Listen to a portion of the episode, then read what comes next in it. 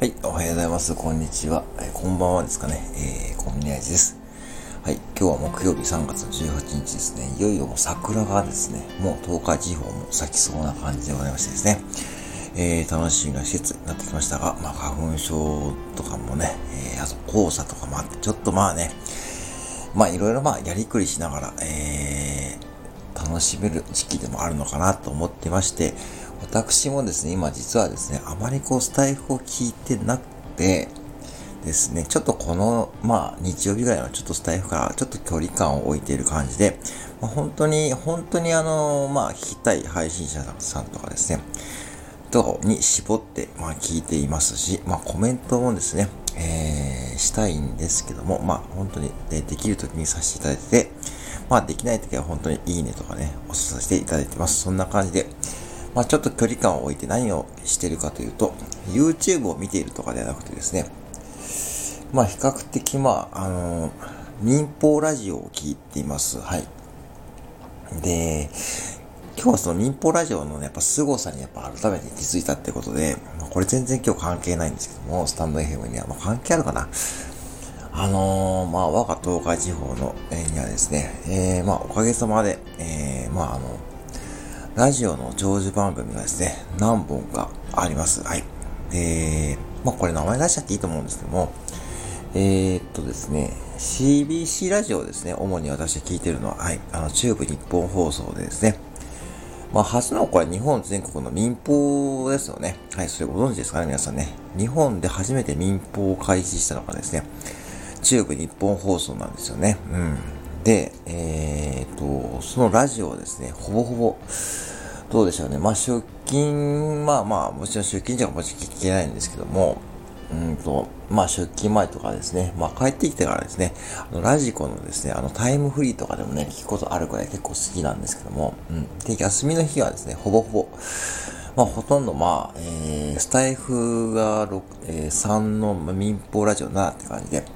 で、まあ YouTube はその隙間で本当にもう見るって感じですね。って感じで過ごしていたりするんですけども、まあ、民放のその、いわゆる長寿番組の方々はですね、僕のその坪井のりおさんはまずもう、どうでしょう、もうもう30年近くになりますね。おそらく。はい。で、あと、午後からですね、北野誠さんですね。はい。ちょっとまあ一時期ですね。まあ、いろいろあったんですけども、北野誠さんですね。まあ、その二大パーソナリティが僕は大好きでございましてですね。あのー、朝のだいたい9時から、えー、坪井のりさんが昼の12時までやって、昼の1時から4時まで北野誠さんって感じで、ほんと3時間やってますね。はい。あのー、やっぱすごいですよね。もちろんギャラがね、もらってますので、でもギャラがもらってるがゆえに、これ民放ラジオもですね、毎年改編がありますので、その改編をですね、面白い、ぶっちゃけ面白くないともう打ち切りになるわけですね。うん。まあそういった番組をな、えー、いくつか、えー、僕も、えー、ありましたし、えー、僕が、えー、好きだった番組もそういった感じで急にね、えー、なくなりますよっていうことで、えー、そんな季節でもある。そんな3月かなって感じですね。おかげさまでこのね、2つともですね、まあ、あの、改変を乗り越えて、まあ来年もやるみたいなんですけども、来年のか、うん。まあ本当にこう、リスナーさんを大切にしているなって感じがします。えー、もちろんですね、あの、人気番組なんで、あのー、リアクションがですね、ものすごいんですよね。で、私もたまにですね、実は出すこともあって、えー、2回ぐらいかな、過去に2回ぐらいそのお便りが読まれたことがあります。その時めちゃくちゃ嬉しいですよね。なんか、民放でこう自分のペンネームが載ってですね、お便りが読まれるってとても嬉しいんで、うん、でもまあ、あの、正直まあ、やっぱしですね、まあ、あの、パーソナリティさんもですね、まあ、いつも出してくださってる、こう、お便りの方をですね、まあ、優先している。これはもうもちろんね、これ同じ、えー、まあ、これしょうがないと思います。うん。えー、もう、その3時間という生放送ですかね。3時間生放送の中で、いかにこうね、番組を盛り立てるか、そしてね、お便りをですね、えー、ピックアップしてですね、やってるわけですからね。これはもうやっぱりプロのなせる技だと思いますし、で、しかもですね、やっぱ民放ラジオって、民放ですよ。結構ね、その踏み込んだことをですね、えー、話題にするんですよね。で、その二つともですね、えー、っと、その CBC アナウンサーの方がですね、女性アナウンサーの方がですね、とかですね、その女性の方がですね、アシスタントでついているんですけども、そのアシスタントの方々もですね、本当にこう、その、うん、お二人の、ね、意見をですね、うまく汲み取って、こう、番組を進行してるんで、うん、これはプロのなせる技だなと思いました。で、やっぱしこれはもちろんですね、じゃあ僕らがそれをやるか、やれるかってそれはもちろんそれは無理だと思ってるんですけども、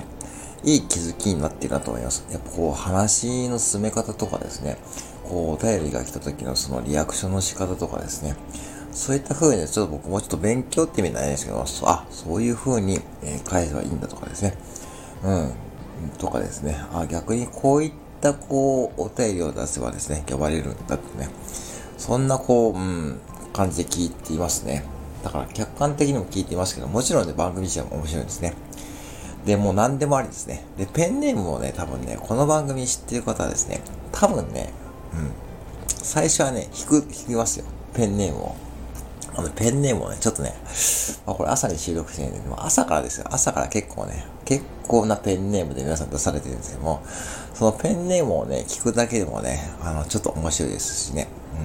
うん、なんていうんでしょうね、その番組の雰囲気がもう出来上がったもう文化って言ってもいいですね。はい、そんな感じでね、あのー、楽しませてもらってます。ぜひね、まあね、あのー、もちろんこれ好き嫌いはあると思いますし、まあ、あのね、あの、スタイフで楽しまれている方も見えると思うんで、別にここがね、まあ、別にこう好き嫌いもあると思うんですけども、多分今ラジコでもね、ありがたいですね。ラジコプレミアムに入れば、全国のね、放送が来ます。で、私はちょっとラジオ、ラジコプレミアムは入ってないんですけども、でもラジコに入るとですね、そのタイトルだけでも見れますし、あ、あの、例えば北海道にはこんな名物の番組があるんだとかですね、例えば中国、四国地方には、あ、こういう人がいるんだとかですね、九州とかにもね、あ、多分、あの、各地域ですね、うん。そういったパーソナリティさんとか番組がね、あると思いますんで、まあ僕はそういった番組をですね、たまに聞くのもいいなと思ってですね、はい、えー、そんな配信をしてみましたので、はい。まあ、はい、はっきり言って、まあちょっとね、なんで、スタイフからちょっとまあ距離を置きつつ、まあ自分の配信をこうやってちょっと細々と上げている、えー、えー、時期でございますので、はい、そんな感じで今日も、えー、だらだら喋らさせていただきました。はい、以上でございます。何かね、伝わったかな？うん。